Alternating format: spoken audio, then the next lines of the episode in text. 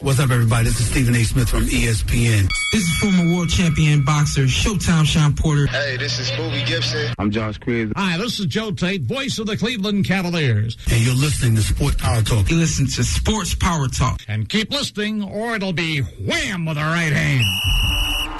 Ladies and gentlemen, live from the University of Akron, WZIP Sports presents the best sports talk show this side of Lake Erie. No question. With all due respect. This is Sports Power Talk. With the latest in sports news. Your Akron Zips are the 2022 MAC champions. The Zips have defeated the Kent State Electric Chicken. In-depth analysis. Astrology for women is equal to what Joe Rogan is for men. Have you ever tried DMT? and of course, the hottest takes. He's just bad. Let me tear your labrum and you can go on the. You know what? it's only a game. Why you have to be mad? Just the same old Browns. You know, bro. Home run pitch. I think that was textbook top cheese. Cleveland, this is for you. From the best that Ohio sports has to offer to the best of the Akron Zips. Now it's time for SPT.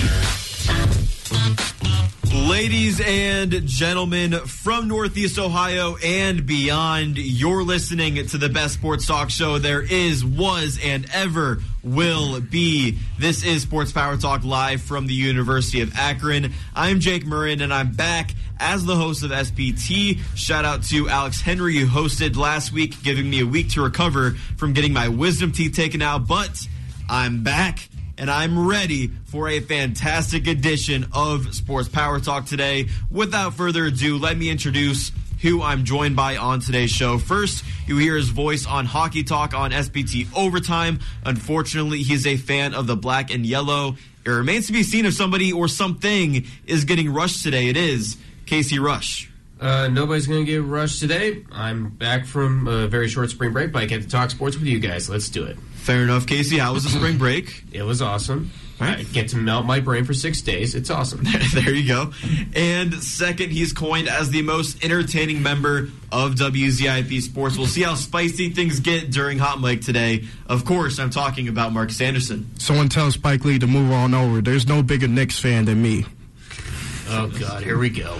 Oh, Marcus, we had a conversation before we went on air. I asked you what fan or what NFL team are you supporting this week, and it's still undecided. I hear. Oh no, I might go back to be a New York Giants fan. I, am I'm, I'm liking what they do in this offseason. I mean, trading for Darren Waller, one of the best tight ends in the league. Other signings to improve their defense, top ten last season. I really like the future for them and contract extension for da- Daniel Jones. I got a feeling he could be an elite quarterback in this league for real. Daniel Jones and the word elite do not pair together, Marcus. Nah, I, I hate really to break it to you, man. They don't go together. He still has nobody to throw the ball to. I know they got Darren Waller, but at wide receiver, they're still relatively weak. I mean, we got to start with Shepard coming back and then come with. you never know. Darius you never know, Marcus. You never know. Hey, I'm liking the Giants, so I like the Giants. How was the spring break? Oh, it was quick. quick it was yeah. pretty mellow. I got invited by some friends to go to Panama City, but I just want to save some money. You know, I've been to Panama City before, so it was a, if it was Miami or New Orleans, then yeah, I would probably say yes.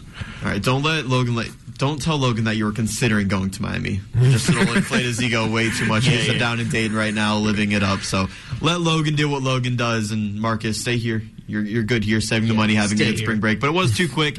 Of course, we're back here for Sports Power Talk. Of course, the spring semester resumes this week. I have to say, though, at the top of today's show, that I haven't been this excited about a Sports Power Talk in a long time. And the reason for that, baseball. The reason MLB The Reason opening day is soon upon us. We'll kick off the second hour of today's show by answering your questions from our Twitter page at WZIP Sports and Hot Mic. Then we have an entire season of baseball to preview. I can't wait for that. We'll talk about the Cleveland Cavaliers and how this team will play in the playoffs in half an hour. Also, a touch on the latest with the NCAA tournament. Let's get into some football, though, to start the show even in its offseason, the sport of football finds a way to dominate the headlines. Of course, we're in week two of NFL free agency. We'll discuss where we see current free agents going, but first, the Cleveland Browns. They were in active week one. They were also active in week two. So let's talk about it by starting with Elijah Moore and the trade that happened between the Browns and the New York Jets. The Browns received wide receiver Elijah Moore and a 2023 third round pick. It's number 74 overall. And the Jets received the number 42 overall pick in the second round. That was the, the highest draft pick that the Browns had this year in the NFL draft. Guys, I'll throw it right over to you first. What do you think about this trade for both parties, really? Well, well, for the Browns, you got another speedy wide receiver to complement Amari Cooper and Donovan Peoples Jones. Well, you guys aren't going to pick in the third round again. You guys, you guys make up for it because you do get some pretty sexy name defenders in the draft, and they usually don't pan out on paper because of the Browns. But hey, you're doing something on paper. At least, at least say that. And the Jets, they do get a second round pick for the trouble. So hopefully the Jets don't buff fumble another draft. But we'll just wait and see. Yeah, with this trade for Elijah Moore and plus signing on Marquise Goodwin, uh, I think they just the Browns are just adding to their offense what they've been needing and needing for a long time, and that is speed. You got two speedy deep threats in Marquise Goodwin and Elijah Moore. You know Elijah Moore with issues he had with the offense with the Jets last season. He could he could bloom in this offense really, and with the Jets, this is just draft capital they're trying to gain to make the Aaron Rodgers trade possible for them. I mean they already get Mecole Hardman and get his buddy for Green Bay, Allen Lazard. I think the Jets could just really try to make things right for Aaron Rodgers, and other than that, yeah, it's it's it's great for both sides. Yeah, if that trade ends up going through for the New York Jets and the Green Bay Packers, we'll talk about that here momentarily. But sticking with Elijah Moore for now, you mentioned his speed, Casey, and I think that's really key adding to this Browns wide receiver core here. And I know there was a lot of concern, especially for Matt Permuka, who knows football more than really anybody up here at WZIP Sports, especially as it relates to the Cleveland Browns. And he had some concerns about Elijah Moore's ability to play in the slot.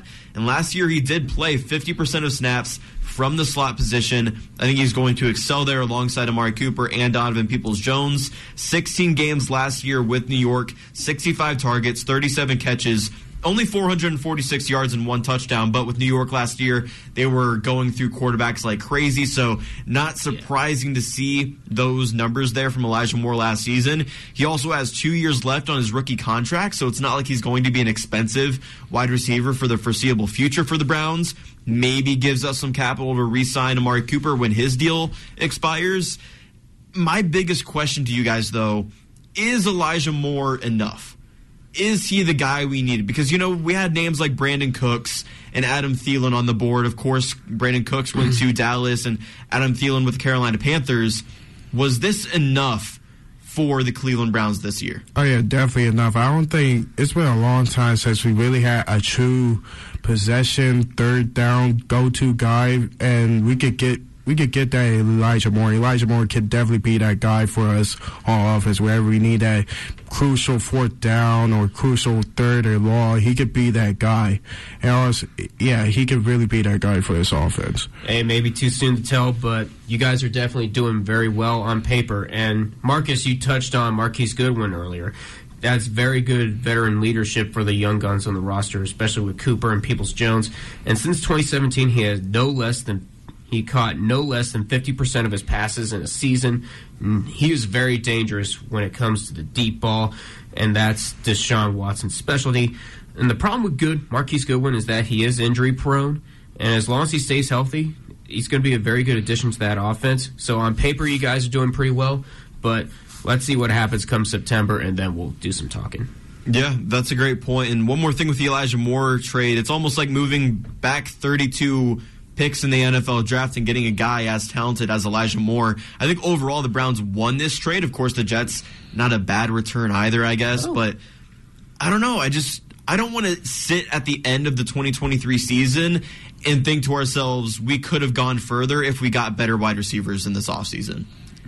And that's a scary thought to have because there were wide receivers on the board that I was intrigued by. I really wanted Adam Thielen in Cleveland. Oh, Unfortunately, that didn't happen, but we did get Elijah Moore, and you guys mentioned him, Marquise Goodwin as well. We got him on a one year deal. He's 32 years old, but he's just a track star wide receiver. 13 games with Seattle last year, 42 targets, 27 catches, 387 yards, and four touchdowns. Biggest thing with this deal, though, it's almost like a farewell to Anthony Schwartz. Likely Oh, yeah, won't have to see him on the on the field. anymore. Absolutely. Yeah, so we likely won't have to see him on the flo- on the uh, field anymore. And Marquise Goodwin likely going to be a wide receiver four alongside Amari Cooper, Elijah Moore, and Donovan Peoples Jones. That's a pretty reliable wide receiver four piece Oh, yeah, in my definitely. opinion. He's Oh, yeah, been definitely. He's never been like a reliable guy to play an entire season, but he could have some breakout games, and he adds that speed and depth to a wide receiver room that I think the Browns need. He's a great wide receiver piece or wide receiver four piece, like I mentioned. And if you have guys fall now, you have the depth at wide receiver to feel comfortable with the Cleveland Browns right now. Oh yeah. I know last season it was if Amari Cooper goes down, the Browns are going to be miserable on offense. Mm-hmm. And the, that was the biggest scare going into this offseason. The offseason. That's why the wide receiver position was a position in need because if Amari Cooper or Donovan Peoples Jones goes down, we have nobody. Now, say Amari Cooper misses three games this year, I think there's still some confidence that uh, Deshaun Watson and company are going to be able to make get it done. So I think that's big for the Browns. There signing Josh Dobbs or signing Marquise Goodwin and Elijah Moore. Now we're going to get into the Josh Dobbs signing. Of course, we brought back Josh Dobbs on a one-year, two million dollar fully guaranteed deal. He was released by the Browns last season once Deshaun Watson came back from suspension. He threw for 411 yards with two touchdowns, two interceptions, in two starts with the Titans last season. And he's likely going to compete with Kellen Mond for the backup role to Deshaun Watson. What do you guys make of this deal bringing back the rocket scientist that is Josh Dobbs? I mean, oh my bad. Oh wow, I Oh, just, I just enjoy watching him. I remember watching him back at Tennessee where he was balling out for the Volunteers. I mean, I think he's the second best quarterback in their school history, being right behind Peyton Manning. Uh, He was at least exciting, one of the most exciting. But with this signing, I mean, I was glad to see him back. I would like to see him like maybe get in a game with during garbage time once in a while, maybe. Yeah. Maybe during the last week of the season, maybe when the Browns finally clinch a playoff spot for the first time in two years. and then, yeah, I just would like to see him get on the field, really, besides in the preseason game. Is there a reality in the preseason where Josh Dobbs shines like it did last year and people want him to start over Deshaun Watson? I know Browns I fans are delusional Absolutely. at times. I, I don't think so. I feel like there's going to be a small Absolutely. following that But- are going to root for Josh Dobbs to start. Yeah, as a Steelers fan, it was nice to see Josh Dobbs get a couple starts. Unfortunately, it was too. Unfortunately, it was with a Titans team that was in the middle of a huge implosion last year. He he already served a tour of duty with the Browns, so he does know the team pretty pretty well. So all you guys are hoping for is, he, is if he can keep the interceptions down when he doesn't get chucked out there, then you guys are you guys are in pretty good shape. It could happen. Yeah, I think he's a serviceable backup in case anything does happen to Deshaun Watson. You mentioned that he knows the system, Casey, and mm-hmm. I do think there's going to be some type of following for Josh Dobbs this preseason, hoping that he starts over Deshaun Watson. I'm not going to be in that following, but I can just see it now on Brown's Twitter. People calling for Josh Dobbs to be QB one this season. I know it's I know it's insane right now on March mm. 26th saying that, but I do see that's happening come the preseason. Let's talk about the Browns offseason total though, and let's grade it. But I'll recap it here for you first. We did release John Johnson III and Jadeveon Clowney. We signed. All right, here we go. Agbania Okoronkwo. I think I nailed that. I think I nailed that. Double O. What do you guys think? Grade me on that pronunciation of that name. Did I get it right? Uh, nearly, nearly. You almost got it. I don't even Almost. I don't even know how to pronounce it. So Yeah, me either. You get an A don't for it. I know the first book. name. The first name's not too bad. Too bad. Agbania, and then the last name I think is Okoronkwo, but. I don't know. I might be wrong. I'm just going to call him Double O. I know he goes by Obo as well. We'll see. We also signed Dalvin Tomlinson, Juan Thornhill, Jordan Akins, Josh Dobbs, and Marquise Goodwin. We re-signed Ethan Pocic, uh, AJ Green, Anthony Walker, and Sione Takitaki, and then we traded for Elijah Moore, of course. I'll throw it over to you guys. Give me a grade for the Browns offseason so far. I'll say just a straight up B, pretty much. I mean, it if there was a version, if you want to see a version of Moneyball in professional football, this would be it. I mean, you're paying less and you're getting pretty much a decent, at least decent, for decent players for your system. So pretty much, and not to spend big. I mean, everybody thinking that we should. Everybody suggests that we should trade for one of these big superstars like DeAndre Hopkins for the wide receiver position, get two great wideouts. But nah, we just spending cheap, spending on good players, and we just making it worth it. Yeah, actually, I'm gonna give him. I'm gonna give the Browns a higher grade. I'm gonna say an A minus because first off, you free Dalvin Tomlinson from the defensive gone show known as the Vikings because you don't. He doesn't have Ed Donatell holding him back, and Juan Thornhill. With during his four-year stint with the Chiefs, he had eight interceptions, 20 passes defended, and 234 tackles.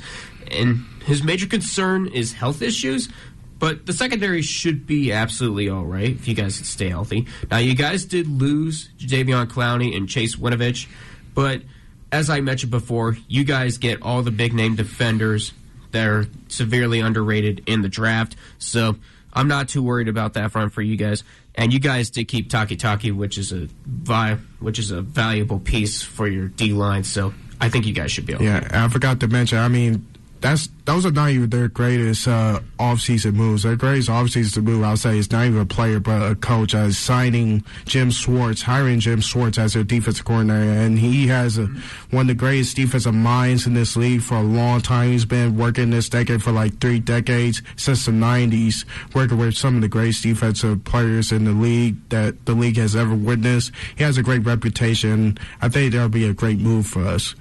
Yeah, I mean that's a great point to make, and that's another thing that you can consider when giving them an offseason grade is that hiring for Jim Schwartz for our defensive coordinator position. For my grade for the Browns offseason, it's actually right in the middle of both years. I give them a B plus. Signing uh, Bania was a huge team friendly deal. Tomlinson and Thornhill were good additions to the defensive uh, side of the ball as well. The biggest questions in my mind, though, are if Moore and Goodwin were enough to bolster our wide receiver core, like I talked about. I just don't want to look back and look at this offseason and wish that we had done more when it came to getting wide receivers. No pun intended there. We uh, we made a lot of good moves, but nothing too splashy or high profile to give them anything higher than a B plus, in my opinion. And Marcus, while you're talking about the Browns, I noticed you using the words us and we. What's it going to take? I, I really said that. what's it going to take for the Browns to buy, who knows, a week, a month of your oh, loyalty? Oh, come on. Please don't put words on I did not say we. you said we were talking about Jim Schwartz. Really? You said, like, yeah, that was a good signing for us. Oh, my goodness. I really said that. I really said we. hey, don't get twisted, guys. Don't get twisted, Clevelanders. I'm not claiming the Browns as my team. They will never be my team. Never. Yeah, Never. Marcus Not is to the day. no. Until they, like, eventually make a Super Bowl, and then you're going to be all for it. Yeah, when Fisher started walking on land. I mean, I'm not gonna. I'm not, I'm not saying it's gonna happen, Marcus. I'm just saying that's that might have to happen for it to get for it to bring you to the other side of this, and just don't go back to the Steelers ever. Please, Just Please don't. Ever. Please do. I mean, come on. You know, you know their trajectory right now. It's just straight downhill. Nothing Join good going us. over there. Nothing good going over there in Pittsburgh. I mean, I see good things with them, too. I see good things with You're them. also rooting for the Giants right now.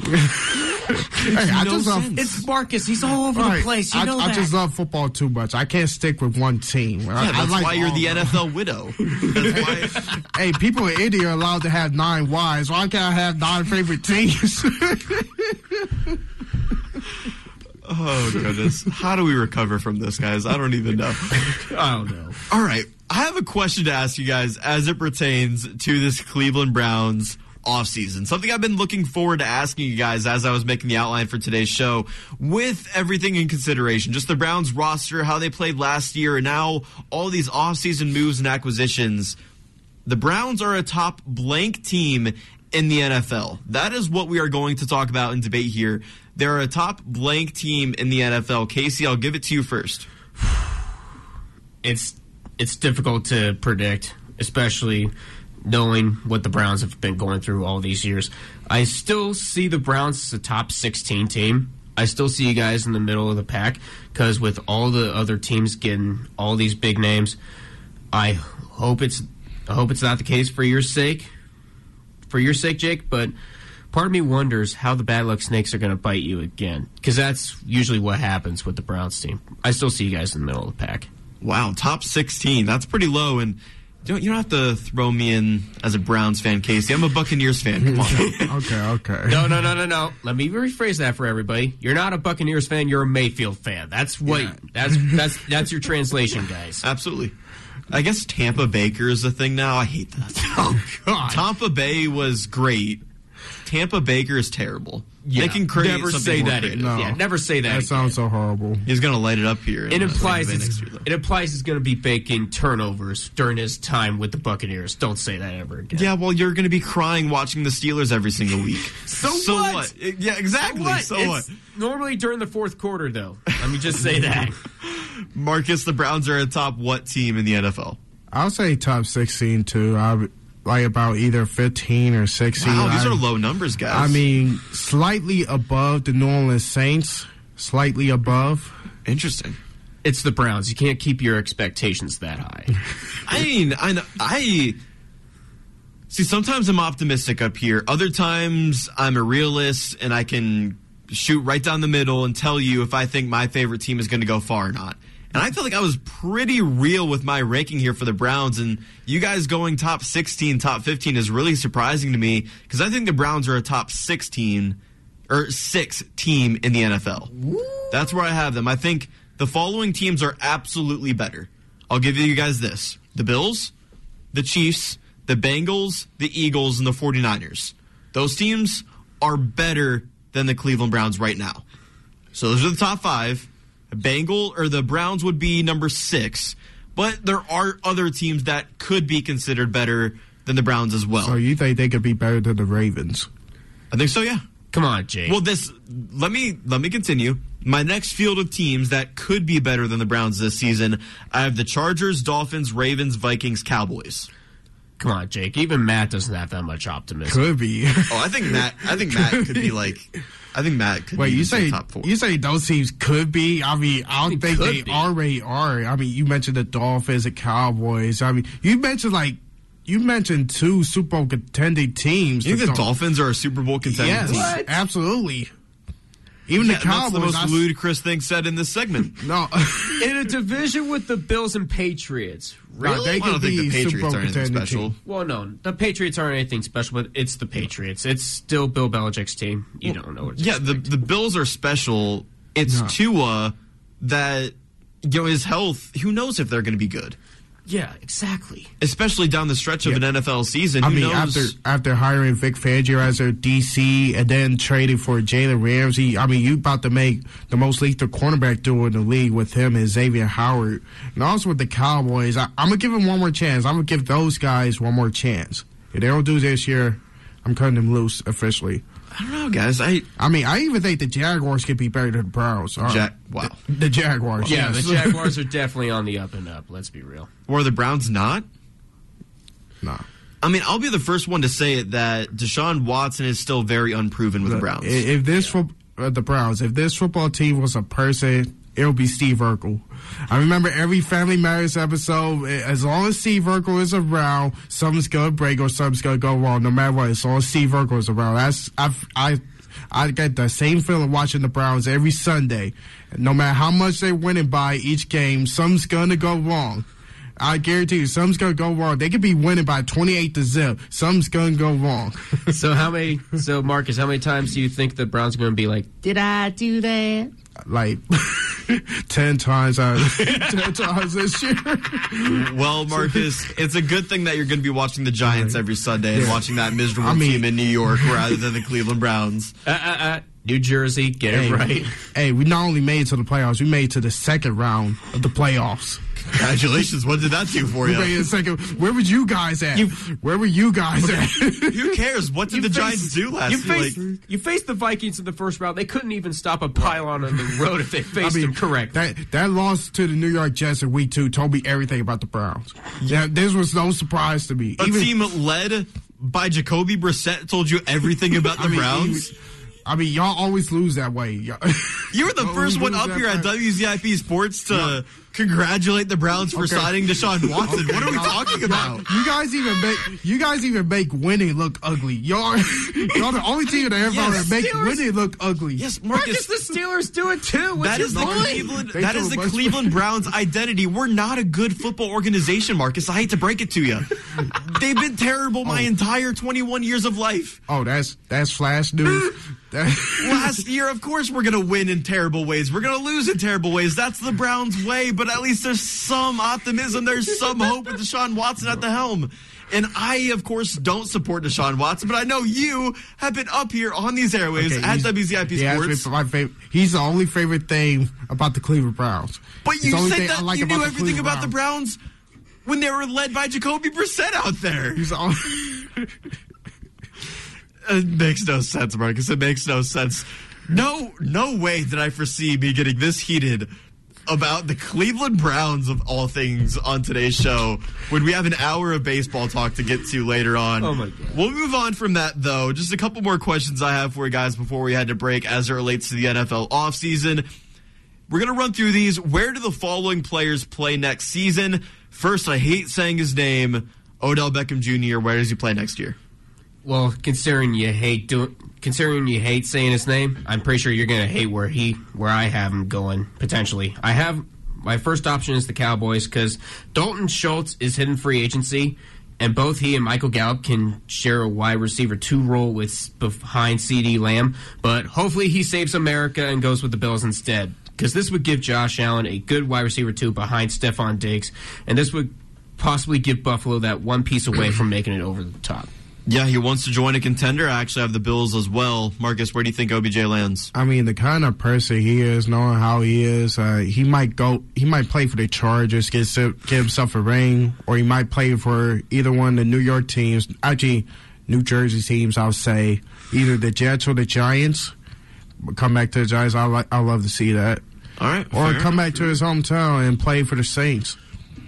Yeah, we'll we'll see where OBJ lands. Regardless, I don't really care where he goes. I don't care how he mm-hmm. plays. Next up, Aaron Rodgers. I know like the Jets is likely, but every single day that this trade doesn't happen, this deal does not go down. I'm kind of losing faith in it. Not too much faith, but a little bit. What do you guys think? Hey, Jake. Sometimes it takes like a little over a little over two days or a little over a month to get contract situated. I still think he's going to play with the Jets. It's just a matter of when is it going to be official. I have been this anxious since seeing LeBron make the decision that he's taking his talents to South Beach. I have been that anxious since then. but I'm anxious now. You And just I- brought back bad I- memories, Marcus. sorry, sorry about that, Cleveland. Sorry about that, Casey. But anyways, uh, this could eventually happen slowly. And the Jets is with all these other trades for receivers and try to gain draft capital. I think it could happen.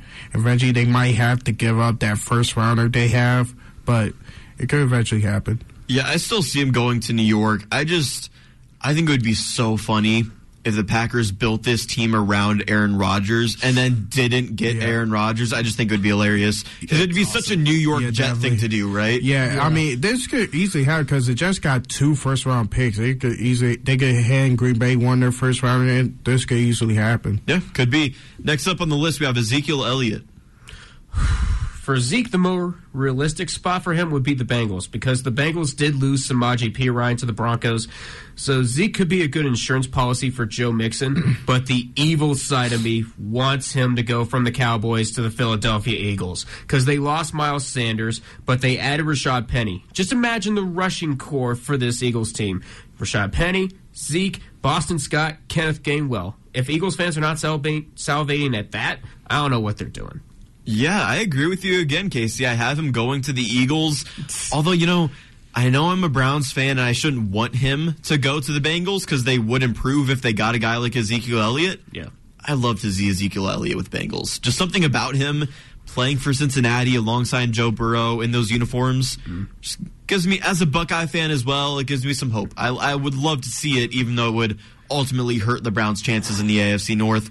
Ezekiel Elliott, where does he go, Marcus? The Buffalo Bills. I think the Buffalo Bills are oh. will be in desperate need of a running back like Ezekiel Elliott. He's not the same Ezekiel Elliott as like three years ago. He's not that same, but he could be coming back to that same Ezekiel Elliott who led the league in rushing yards for like for like two of his first three seasons. Could have been his first three seasons. He could be that same guy again for the Buffalo Bills. But if they get back like Ezekiel Elliott or any back of it average at best, they could make it to the Super Bowl. They could finally make that leap over and get into the Super Bowl and maybe win it. I can see I can see that as well, Marcus. Considering the Bills did lose Devin Singletary, that would definitely give him a good replacement. Right Absolutely. There. Yeah, it really could. One more name before we head into our first break of today's show. DeAndre Hopkins. Obviously, there's trade rumors surrounding the wide receiver's name here. Marcus, I'll, I'll go to you first on this one. Where does he land? I see him going to the New England Patriots. Like, even though the Giants don't count us out for the Giants, I mean, those are. It seemed like in financial stability, like if you talk about teams that will still be financially stable, or if they get DeAndre Hopkins or could afford DeAndre Hopkins, it'll be the Patriots because you know y'all know how cheap the Patriots can be. Y'all, everybody knows how cheap Bill Belichick is. I'm not saying he's cheap, but he's careful with what he with the players he signs and what he spends. And they could really afford DeAndre Hopkins. I can see him going back to the playoffs, and that'd be a nice duel in with him and Mac Jones. I actually have a different AFC East team. I can also see him going with the Bills because, again, that suffering wide receiver two slot behind Stefon Diggs. But I could also see him going to the Ravens because they lost their tight end, Josh Oliver, so that could definitely fill the void. And if you give Lamar Jackson a contract finally so he could shut up, they can this would actually give him a very good option to throw to. Yeah, it would. I have the Giants here, Marcus, and maybe that's exactly what you want to hear right now. Yes, I have them going to the Giants. Darius Slayton, Sterling Shepard, and Parris Campbell aren't going to cut it. Hopkins with Darren Waller would be huge, and I think it would give Daniel Jones a shot to prove that he deserves to be a starting quarterback in this league, which he hasn't proven yet. We'll see if he proves it next year. And who knows, Marcus? Maybe they'll retain more than a week of your loyalty. Okay. Yeah, who knows? who knows? Hey, 2012 was the happiest time of my life. I'll say one of the happiest times. Of my life. You peaked in 2012. wow, 2012. No, the year it was supposed to be the scariest year in history. I know they, they, that's the year we beat the Patriots for the second time in yeah. the Super Bowl. Here and you are using the words "we" and "us" again. Who knows, man? Who knows what team it'll be next week? Next time you're on Sports Power hey, Talk, I, man. I once cried when they once lost to the Eagles. I get teary eyed when they lose to the Cowboys each time. I used to get teary eyed. Fair enough, Marcus. Who would? It is overdue for us to head into our first break of today's Sports Power Talk. When we return, we'll transition to the Cleveland Cavaliers, talk about their chances heading into the N- or the NBA playoffs this year, and also we'll touch on the NCAA tournament. A whole lot of show left today for Sports Power Talk. Don't go anywhere.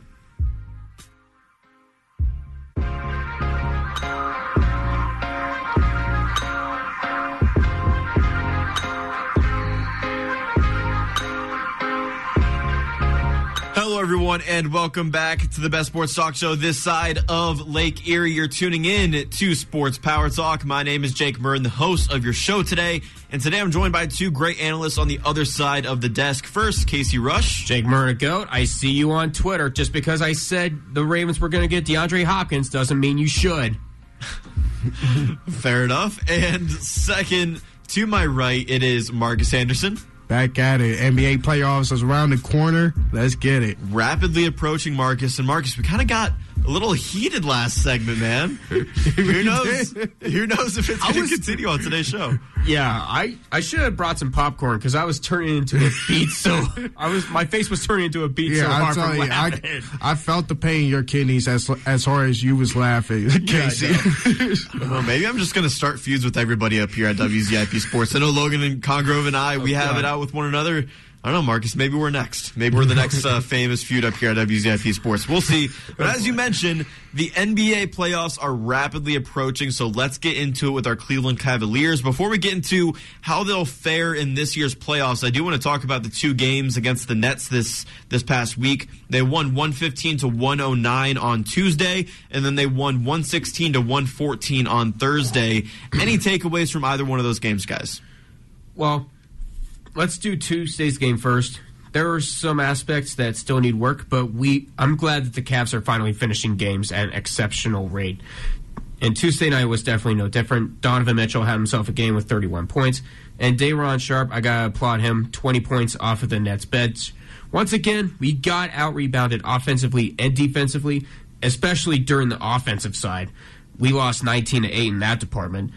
How many? I just want to go one Sports Power Talk appearance without saying box out. I say that every single time with Zips basketball. I say this every single time we talk about the Cavs. But luckily, we were the beneficiaries of the Nets not being able to hit the broadside of a barn from three. They were they shot nine of thirty three. That's twenty seven point three percent from three. We gotta play better once the playoffs come around because one false step like that, like off like offensive rebounds, that could end your season completely. Yeah, and that's a good point, Casey. Donovan Mitchell scored 31 points in both games against the Nets, and yes. of course it was that Isaac Okoro game-winning three on Thursday. Oh, that was that awesome. sunk the Nets. Who knew from Isaac Okoro? Mm-hmm that that three yeah. would hit. He went three for four from three point range in that game, so very impressive stuff from him. And the crazy thing is, Okoro ha- scored absolutely zero points on Tuesday, and then he goes on for 11 points, including that game winner. And that game we did better offensive rebounding wise with third winning that 13 to 9. What killed the Nets this time was turnovers with going 16 to 10 in that category. This was one of the games that came down to the last shot because they were shooting around the same range and of course Isaac Okoro with that game winner. that was so that was so beautiful. Yeah. Yeah, it was great to see on the court. Marcus, any thoughts against on the two games against the Nets? No, I they've been playing like this last season. I used for teams that have a knack of playing games too close and playing too slim, that used to be a big issue. I used to see it as a big issue, but not really. I mean, especially that's what you that's what you need. That's what is required when it comes to playoff basketball, and that's what the Cleveland Cavaliers was playing with, and that's what also the Brooklyn Nets was playing with as well. Playoff. This was playoff basketball, playoff atmosphere. I think both teams are both dark horse contenders for the Eastern Conference, but the Cleveland Cavaliers they have the stamina to keep into games like this, and they got this goes to show that they got what it takes to make it to make a deep run into the playoffs, especially playing with the playoff contender like the Brooklyn Nets, just to keep it like the whole 48 minutes on the floor and maybe go for and maybe don't mind going for an extra period or so. And they got what it takes. This shows the stamina they have that the Cleveland Cavaliers have for the playoffs. Yeah, and a oh, potential first round playoff matchup here between the Cavs and Nets. Of course, oh, the Nets do have oh, some work awesome. to do. Uh, right now, it's of course the Knicks, and we'll talk about that here shortly. But I would have liked to have seen some more convincing wins from yeah. the Cavs, but both games being played in Brooklyn, for us to win both of those, I think yeah, that is there is something to be said about yeah, that. especially with our struggles on the road. We currently have a losing record on the road right now that's yeah. it's awesome to get both wins on the road. It's awesome. Right. And hosting that first playoff series is going to be huge for the Cavs. They're now 47 and 28 and fourth in the Eastern Conference. Best record, by the way, for the Cavs without LeBron James since I've been alive. They play the Houston Rockets tonight. The Rockets, I mean, they're just a dumpster fire over there. Yeah, they're uh, last in the Western Conference, second worst record in the NBA, six and thirty record on the road. I mean, is this is this a trap game or is this just an automatic win tonight? I mean, it's a it's like another episode of Real Housewives of L, uh, ATL or something like that over in Houston. But the Houston Rockets locker room, seriously, I mean, they should clinch this. I mean, they're just nothing but chumps. This should be a stroll in the park for them. And could uh, Casey, you mentioned earlier, if they win tonight, they could clinch playoff berth. Yeah, officially. Yeah, okay. I said that before we went on air. Oh yeah, definitely. Yeah, I can totally see us winning against Houston. And the only loss I have this week is at Atlanta because Atlanta is still one of the more dangerous teams. They're still fighting for a playoff spot themselves. And with the New York Knicks, I could totally see us winning at home at Rocket Mortgage Fieldhouse. We just need to contain Julius Randle. I think we'll be all set. Yeah, I love our chances tonight against the Rockets. You mentioned the Hawks game, man. Jake Murnagoat's going to really like you today, Casey. I must say. The Hawks on Tuesday on the road. They're eighth in the Eastern Conference right now, 21 and 15 at home. The Cavs are 1 and 1 against the Hawks this season. Of course, their last meeting, the Cavs were just blown out 136 to 119. Marcus, what do you think about this rematch here, if you will, between the Cavs and the Hawks? I mean, with the Hawks, I thought they were there'll be a much much more improved team since hiring Quin Snyder at the at the end in the mid season, right after All Star break. I thought they're much improved, but they're the same Atlanta Hawks team that's been disappointing up to this point. So I think. But I still would take it for granted, though. I mean, Trae Young is still Trae Young. It's still a talented bunch of players for the Atlanta Hawks. And Dejounte Murray and all of them. So it could go either way, honestly. I still would take this for granted. I still got much respect for Coach Snyder. Yeah, I could see the game going either way as well. Both teams have something to play for, and you might think to yourself, what do the Cavs really have to play for? Because that four seed is almost a lock. And we'll talk about that here very soon. But I do think the Cavs have a legit chance at improving in the Eastern Conference standings. So I think they do have something to play for as well. Ultimately, I'm taking the Cavs on Tuesday night on the road. And then, Casey, you mentioned the game on Friday against the Knicks. Now, this is actually a good matchup here on what yes, we could see in the first round of the NBA playoffs. Of course, a four and five seed right now between the Cavs and the Knicks. The Knicks right now they are fifth in the Eastern Conference. They have lost three games in a row. Marcus, how would you break down this game between the Knicks on Friday? Oh, do what they've been doing all season long, which is why main reason why they've been the number one defense in the league. It still is. Just just focus on their superstars. I mean, I've seen them shut down other superstars like Giannis, Joe Embiid, and other superstars, and they do that very well. So game gameplay around Julius Randle is he like wherever he goes, so do the New York Knicks, and also focus on Jalen Brunson as yeah. well. He's been main reason for the Knicks' success this season as well, and do a great job at containing key players like those. Yeah, going off on Marcus's point, you definitely need to contain Julius Randle and Jalen Brunson. These two have definitely killed us in our last three matchups yeah. with the Knicks. And it's crazy because the home team in this regular season series has taken each game. So we just need to focus on offensive rebounding. We're definitely getting better in that. We definitely got better in that category. We just need to focus focus on rebounding in general. And as I mentioned before, box out. We should I should put that on a shirt and we should sell it on yeah, the WZIP store if we have one. But if we contain J- Julius Randle and Jalen Brunson and out rebound out rebound the Knicks, we'll be in good shape. Oh, yeah, definitely. Yeah, I mean, this goes to show. I I can't wait for playoffs. I mean, there's no chumps coming into playoffs for real. No. no chumps at all. I mean, even if someone like the Toronto Raptors or Pelicans came in, there's still no chumps coming into playoffs for real. Yeah, that's a good point. Hopefully, that trend that you mentioned, Casey, of the home team winning between this series with the Cavs and Knicks this regular season continues because that would mean a Cavs win on Friday, but also a Cavs win in the first round of the playoffs if they do take on the Knicks. Of course, with the, the Cavs having home field or home court advantage there. Yeah. Let's talk about the Cavs, and I kind of tease this a little bit. Do the Cavs have a chance at getting anything better than the four seed in the East? Right now, they they are two and a half games behind the 76ers for third in the Eastern Conference. What do you guys think? I don't really think so because I looked at the schedules last night for Milwaukee, Boston, and Philly. They have some pretty decent schedules coming down to these final couple weeks, but I still like the Cavs' chances of doing well in the playoffs as a four seed we did it before with LeBron, and I'm sure we could do it without him if the cards fall right. Just focus on some minor details, and I think the Cavs will be just fine as the number four seed in the East. See, I think if we enter the playoffs as a number four seed, we're bouncing the second round. That's why I really think it's important for us to get a third seed in the NBA playoffs, and I think it's possible. Let me break it down for you. The Cavs, they're 8 and 2 in their last 10 games, and I'm really focused on the 76ers. We're not going to pass the Celtics. We're not going to pass the Bucks. I'm focused on the 76ers here. The 76ers are 7 and 2 in their last 10 games. They've lost 2 in a row. They lost last night to the Phoenix Suns. The Cavs' hardest opponent for the rest of the season is the one game against the Knicks this Friday, played at home where the Cavs are very good.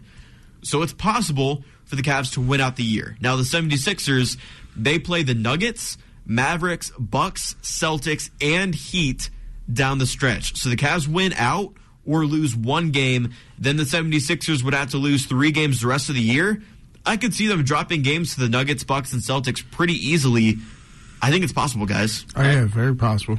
Actually, I think the 4C would actually be better than you mentioned because we could We can compete very well against the Bucks, and we could definitely compete very well against the Celtics. It's the 76ers that I don't want to face in the playoffs. I just don't want to face it. I just don't want to face the Sixers. They are. we couldn't solve. We couldn't solve Joel Embiid, it, even if we had the answer key. So let's let's avoid the 76ers. Let's stick with that four seed. All right, I mean, fair enough. I I really want that number three I mean- seed though, Marcus. What do you think? It'd be nice, but I mean, it depends. I mean, who? I mean, in the first round, who is who would you rather? Who are you better off facing, the Nets or the Knicks? I mean, who is more feared between those two? More feared, I would say the Knicks. yeah, definitely. I would rather play the if if it was up to me, the first round matchup would be against the Nets. Yeah, That's Yeah. my favored I mean, team it's, to play. it's like the Nets. The Nets are like the most interested team in the NBA this year. I mean, you you get rid of both of your started players, and somehow you've gotten better. I mean, it's just strange. That just shows the coaching ability of Jacque, Jacque Vaughn, that their new head coach. I mean, they just they just so interested. But the Knicks on the other, I agree with the Knicks. I mean, they're interested as well. I mean, Julius Randle, he's a monster. He's just a straight up monster. He's got all the skills. I can't think of a thing he cannot do. But it's like, I don't know. It seemed like I'll say the Nets slightly more feared than the Knicks. Wow. Yeah, I think. surprising. Yeah, I think a Cavs Nets playoff series would definitely be more likely because the Nets have a pretty easy schedule going forward with only Philadelphia to worry about, and they were able to take out the frustration against Logan Congrove's Heat down at the 305. So thank you for that. Thank you for that, Brooklyn. A best of seven, and they shouldn't have a problem against Atlanta, but a best of seven between the Cavs and the Nets. Oh, ESPN should be salivating at the ratings that might get. You know, I think the most feared team right now, not of course in the entire Eastern Conference, but potential teams that the Cavs could play in the first round of the playoffs. And I hate saying it. I truly don't like what's about to come out of my mouth. The It's going to be Miami the Heat, Heat. isn't I think it's the Miami Heat. oh yeah. Miami Heat. I forgot about them. Like the Knicks, Nets, Heat. I don't want to play the Heat in the first round. Yeah, me either. Oh yeah, they could be six seed. I mean, as of right now, they're playing. They could be selling for the play-in tournament, but I wouldn't want to face them either. Yeah, and the loss last night to the Nets did not help the Miami Heat whatsoever. The Heat are they do have some work to make, but like they're only two games behind the Knicks right now for the fifth seed. so it's not um. impossible for a potential Cavs Heat first round playoff matchup, which would just be hectic here at WZIP Sports if that just, were to happen. That's just going to inflate Logan Congrove's ego up up to an all time high. Definitely. We need to let please let the air out of that balloon. Let us face either the Knicks or the Nets. Please do. Please let it happen. Yeah, I like I like us playing the Knicks. That's my official prediction. I think we stay as number four. We play the Knicks, even though I do have some pretty good optimism that the Cavs could get a third seed in the Eastern Conference by the time their regular season is over. Who do you guys think the the Cavs are playing in the first round? I'd rather play the Knicks. Okay. yeah, honestly, I could honestly I could think we have a better chance with playing Yeah, the definitely. Nets. Playing the Nets. Yeah, I think we have a Um, better chance playing the Nets. I mean, I mean, if you want to make out the first round, I don't. Th- I'm better off playing the Knicks, honestly. really? Yeah, I just don't honestly. see. When I think of danger factor, I don't think of the Nets. I mean, we don't do- Mikal Bridges, Joe Harris, Spencer Dinwiddie, and then a bunch of other guys. yeah, but it's like they really play like a team. But with the Knicks, they're almost they're won the dimensional. If you shut down Julius Randle, that's ball game.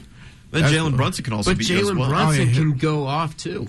That's the thing. He, he could We be can- on and off. That's the uh, thing. We can, can we can contain the Nets very well. We just cannot contain Julius Randle or Jalen Brunson for the life of us. Yeah, Julius Randle, he scored 36 points in his last game against the Cavs. I, I would rather see the Nets. I feel like we're going to see the Knicks. If we see the Knicks, let's say by the end of the regular season, it's Cavs, Knicks, first round of the playoffs. Who would you like to come out of that series? Wait, say again. If it's the Cavs and the Knicks in the first round of the playoffs, who would you like to come out of the series? I mean, as as being a Knicks fan, once again, I like to see the Knicks coming out, but the Cavs, I can see them come out of that series uh, four to two. I'll say. Yeah, I Okay. could. Yeah, I could totally see the Cavs making it out, but it's Yeah. gonna be a.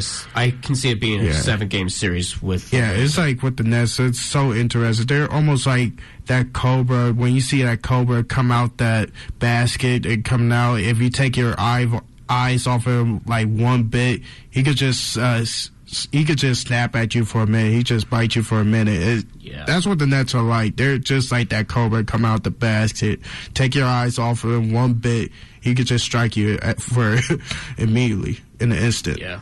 I feel like that's just a lot about the to be said about the NBA right now. And you kind of mentioned it, Marcus. Like, there's no bad team, I guess, kind of going into the NBA playoffs this year. There's no easy guaranteed wins, and That's what I say. it would be something too if Donovan Mitchell beats the team that he was initially supposed to go to Yeah. in the first round of the playoffs. And Stephen A. Smith on first take went on a rant as he always does, talking about how the Knicks cannot afford to lose to the Cavs and Donovan. Mitchell in the first round. That's definitely get us, gonna get as Yeah, much I- views as Stephen A. roasting the Cowboys. Yeah, that's- I'm saying that. Yeah, honestly, I, that's why I say this could be the best playoffs since the 2011 playoffs. I would say. I mean, Yeah. you deal with a barrel of rattlesnakes right here. I can even include the Lakers in that group. Uh, barrel of rattlesnakes. Yeah, there's a lot of built-in storylines here, and even a low seed like the Lakers could surprise a lot of teams come the playoffs. It'll be interesting to monitor as we get closer to the end of the regular season. And of course, we'll keep you updated here on Sports Power Talk and also sports updates throughout the week. So check out our Twitter page at WZIP Sports for all that type of content. Before we go to break, though, let's talk about the NCAA tournament and any notable takeaways from the Sweet 16 even more madness here in the Sweet 16 round of games. Uh, Casey, I'll actually go to you first here. What'd you think about the round or the Sweet 16 round here? All I know is that my bracket just got more and more and more turned into charcoal.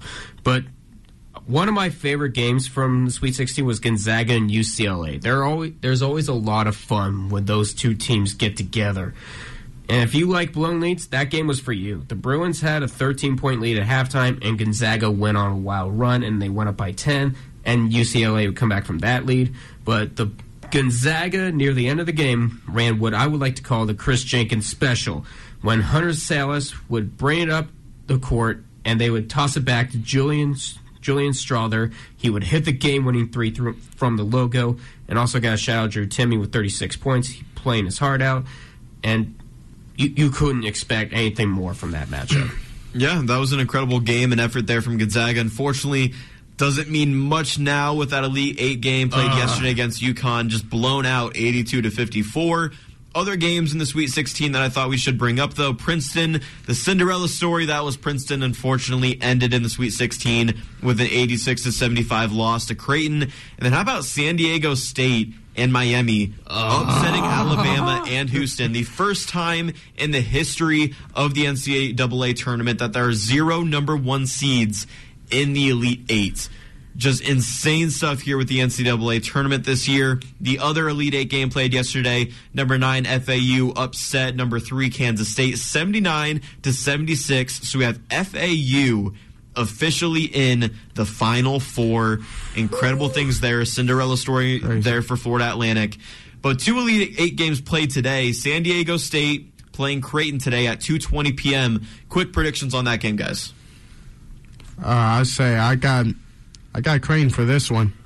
How's it got Creighton. Creighton, all right. Casey? First off, I want to say thank you, San Diego State, for preventing Alabama from winning in yet another sport.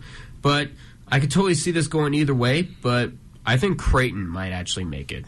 All right, I'm the lone one going with San Diego State. I like their mm-hmm. play. They beat Alabama, and just their defensive effort so far in the tournament has been outstanding to watch. The other Elite Eight game play, game played today at 5:05 p.m. We have number two Texas taking on number five Miami. Give me the Longhorns. Yeah, if you see our bracket group for WZIP, don't. Yeah, it doesn't look good. We both picked Purdue. Yeah, oh, basically the majority of us pick Purdue. Texas is my only Final Four pick left, and I think they might actually do it against Miami. I don't know. Texas, they seek their first Final Four appearance in 20 years. Miami, they seek its first ever Final Four appearance. I think they get it done. Give me the Hurricanes today for another upset Ooh, here wow. in the Elite Eight. Ooh, wow. Final four matchups. I know we all have different Final four matchups here. I have Florida Atlantic versus San Diego State. I'm taking San Diego State in that one. Then it's UConn versus Miami for me. I'm taking UConn. That's my Final four. What's your guys' look like? I mean, I ain't fell out bracket, but as of right now, I got Creighton and Florida Atlantic. The uh, the Owls are winning that one. Wow. Are they, are they called the Owls? Yeah. Yep. Florida Atlantic Owls. Oh, okay, okay. I thought I was only Temple Owls, but yeah. But anyways, UConn and Texas got Longhorns winning that one. Longhorns and the Owls, and I think I got the Owls winning. Wow. I don't You know. think- I, don't, I don't know what world I'm living in. You think you think Florida Atlantic is going to dethrone Villanova as the lowest seed Hey, to win the tournament? It, it was always surprising seeing that they're 33 and 3 for the whole year. For once 33 and 3 for the whole in year. your win in your widow fandom, Marcus, you are taking an underdog. Yes. I love to see it. crazy. You're on the FAU train, and I absolutely love to see it. Casey, how do you see the Final Four playing out? Whew. This is definitely going to be one of the most anticipated Final Fours in history because of how chaotic this NCAA tournament has been. Obviously, I have Creighton, Florida Atlantic, and then Texas, and then UConn. I think Texas and is going to produce a lot of fireworks, but give me Florida Atlantic and Texas in the championship. But I don't see any records being broken. I think Texas wins it all. Give me the men's basketball team from UConn to win it all this year. And speaking of the UConn women, they didn't even make it to the Final Four this year. They lost to Ohio State in the Sweet 16. I know you love to see it. There's some Yes. even crazier upsets going on in the women's bracket this year too. I mean, it's just been an insane month of March for the both NCAA tournaments. That's mm-hmm. going to do it for our segment here on the Cavs and basketball and the NCAA tournament. When we return from break, we'll answer all of your questions from our Twitter page at WZIP Sports in Hot Mic, and then the rest of the show is dedicated to the beautiful sport of baseball. I cannot wait for it. You cannot wait for it. You're not going to want to go anywhere. This is 88.1 WZIP.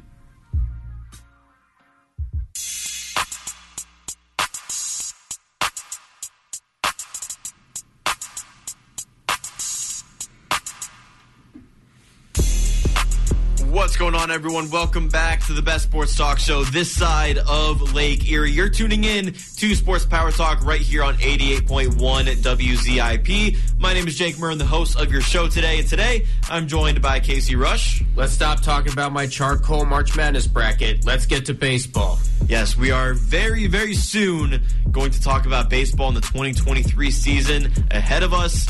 And second, joining me on today's show is Marcus Anderson. America's pastime is on its way. I can't wait. We're all excited to talk baseball here on Sports Power Talk. Hopefully, you're excited as well. Before we get into the MLB, we have division predictions, we have award predictions, and so much more planned for our MLB discussions here on Sports Power Talk. But before we get to that, what a better way to kick off the second hour of today's show than with Hot Mic? Let's go right to our Twitter page at WZIP Sports and answer all of your questions that you submitted to us, the SBT crew here, to answer live on air. We start off with Kelly Craig. She asks, Who do you think will win the NCAA men's basketball championship? We just talked about that before we went to break, but quickly, guys, who do you think has the best chances of taking it home this year? Florida Atlantic. I love it. I love it, Marcus. Yeah, hopefully, hopefully Florida Atlantic or Texas, but in reality, it might be UConn. Who knows? Yeah, UConn is my pick, but take that with a grain of salt. I picked Purdue to win it all, and I have no hey, teams. So did left. I. Hey, so did I. But Texas is my final. Is my last Final Four pick left. I usually get one Final Four pick a year right, as opposed to like the couple brackets before that when I couldn't Yeah. get a single one for the life of me. Where the heck is Fairleigh Dickinson? It's in New Jersey, Fair which is where last. Which is where last year's Cinderella was, St. Oh, Peter's. wow. Yeah, there's something to be said about that area, I guess. Remind me to never pick against the New Jersey Cinderella ever again. Mm. Please don't. Wow. Yeah, I was just miserable this year with my bracket. I'm usually never very good, but there was something special about how bad I was this year with the teams I picked in my bracket. I'm just looking forward to today because tonight I get to draft my my baseball fantasy team, and man, fantasy baseball is where it's at, guys. If you have not played fantasy baseball, create a league, get a team together, draft your team. It is a lot of fun. You do have to keep up with it daily. It's kind of like fantasy basketball in that aspect, but it is a lot of fun. And I'm I'm way better in fantasy baseball than I am in this whole uh, tournament challenge bracket nonsense that we have here in March. Let's move on from that question, though. Next up, we have Billy Carter, I believe a first time question asker here on Hot Mic. So thank you for that question. They ask Will the Braves win the NL East? When will the Mets collapse? And favorite Monty Python movie? We'll start with the first question Will the Braves win the NL East? We're going to break that down here soon, but what do you guys think? That is so tough. I mean, with the Mets and Phillies. I don't know. The Phillies last year, I think that was just a fluke. I think that was just football. I, I think it's it's a it's like a tie tie race. It's like a neck and neck race with them and the Mets. So, but I think I got the Mets. I don't know. I know it's right go neck and neck. You know what? Slightly, they could barely win the NL East. And that's kind of how it played Yeah. out last year a little bit too. And I guess Billy Carter foresees a mm-hmm. collapse for the New York Mets here soon. What do you guys think about that? Yeah, I could totally see the collapse with the Mets. It's just all a matter of when it happens because you never know when Lowell Mets strikes. And I think it's going to be near the end of the regular season, like it was last year. And I could totally see the Braves winning the NL East again. I'm pretty sure we saw a miracle with the Philadelphia Phillies going in for that one last run, but I can see the Braves winning it. Yeah, I favor the Mets right now, but I'll give you my reasoning why here shortly when we break down every single division ahead of the 2023 MLB season. Last question from Billy Carter. Not sure if I entirely understand this one. Maybe you guys will. Favorite Mython Python movie? He was trying to say Monty Python. Oh, Monty Python. I'll say all all those uh Monty Python. I what does that even mean? Am I just like No, I remember those it was those corny, cheesy eighties movies that like took Oh, yeah. place I just never heard of medieval the term times. before. Yeah, my my dad says I should definitely watch more of these Monty Python movies. It's from Al. Yeah. It's from Mel Brooks. You know, he does all these. He did all these parodies in the '80s with Robin Hood, Man in Tights, and Spaceballs, which is a really funny Star It Wars is. penalty. Star Wars parody. I can't talk. I Yeah, can't they're talk so today. cheesy. I was about to get mixed up with National Lampoon. I was going to get mixed up with those vacation movies with Chevy Chase. Uh, but nah, there's something else. There is something else. They are so cheesy. I would recommend them. I would recommend them. I can't them. say I'm much of a fan of like the classical movies like that, or even movies made in the 80s or 90s. I'm I'm a big movie junkie, but not really the old time movies. Not really in that demographic. I I do more so enjoy the new releases that come out today and you know 2023. Those are the movies I enjoy. Not so mm-hmm. not so much those old ones. Move on from that. Go, yeah, go I ahead, did Casey. hear that the Holy Grail is the top tier for Monty Python movies, and also Life of think I've heard Brian is actually pretty good. What was that one? Life of Brian, the second one. See, I still don't even know if I've heard of those movies, but we'll move on to Jake Murnigo and a couple of his questions here. He says, first player that comes to mind when I say Arizona Diamondbacks. The big unit, Randy Johnson. One of the best ever to do it. Yeah. Oh, now that you just mentioned that, it's definitely Randy Johnson. All right, I, I got to go. Ketel Yeah. Marte. He's definitely their best player right now, at least on the Arizona Diamondbacks. Maybe Madison Bumgarner. I mean, he's kind of a legend there for Arizona, but he's just kind of, you know, Wash right now playing for Arizona. But yeah, I'd probably go Ketel Marte. Next question is, do you like baseball? Y E S. Yes, definitely. Oh, yes, I'm starting to. Starting to. Starting Oh, I- to. Well, well, I was a late bloomer in this. I didn't start watching baseball until like 2014. Interesting. So, yeah. Yeah, and who's your favorite? You already mentioned the Mets, right? Oh, yes. Well, my favorite team is the Blue Jays. Okay, then I- I- I Blue love Jays. I feel sorry for you. They're, they're, they're so fun to watch. They They're are. just so fun. They oh, are. No, I'll give you that. I also enjoy watching Vladdy go to work up in Toronto. But didn't you say like an hour ago that the Mets were your favorite team? Here we go again with the widow. No, I, I ain't say favorite. I once said, I once said go Mets. I ain't, I ain't claim that's my favorite team. But nah, I I'm not swear, sa- on my- today's Sports Power Talk, you said that you're a Mets fan. I'm not saying I was a Mets fan. I said we mentioned Stephen A. Smith about the Knicks because you're a Knicks fan. So you're like, with my fandom of the Mets, I'm a fan of the Knicks. okay, I'm not officially a New York fan, but it's. I think oh, you got to commit, man. This whole widow. Okay, I mean, for for a long time, I liked the A's. I liked the Athletics for a Yeah, long time. that's miserable. The, like the first baseball game I went to was the Athletics uh, Indians game. That's that was the first game I went to. And you couldn't have like fallen in love with the home team. Nah, it's just for to some like reason- the Oakland Athletics. Well, it's just like my Uh, dad had this like uh classic vintage uh Oakland Athletics jug. He had this jug of the Oakland Athletics because he was a huge A's fan as well when Rickey Henderson, Jose Canseco, and Mark McGwire was back there. I mean, their history is quite underrated. It's just a wonderful history of the Oakland A's. Yeah, it's definitely sad to see the Oakland A's where they are now, especially with definitely. the collapsing stadium, and they could be potentially I mean- moving to Vegas soon. Yeah, definitely. Uh, Oakland is just losing teams to Vegas left and right. Yeah, first the Raiders, now the A's. I hate to say it, but it'd probably be the best thing for the A's to move out of Oakland. And I mean, not obviously not best for their fan base. And I only have no idea what I would do if that was the case for the Guardians. I know there was speculation of that a few years ago when they made the transition from the Indians to the Guardians.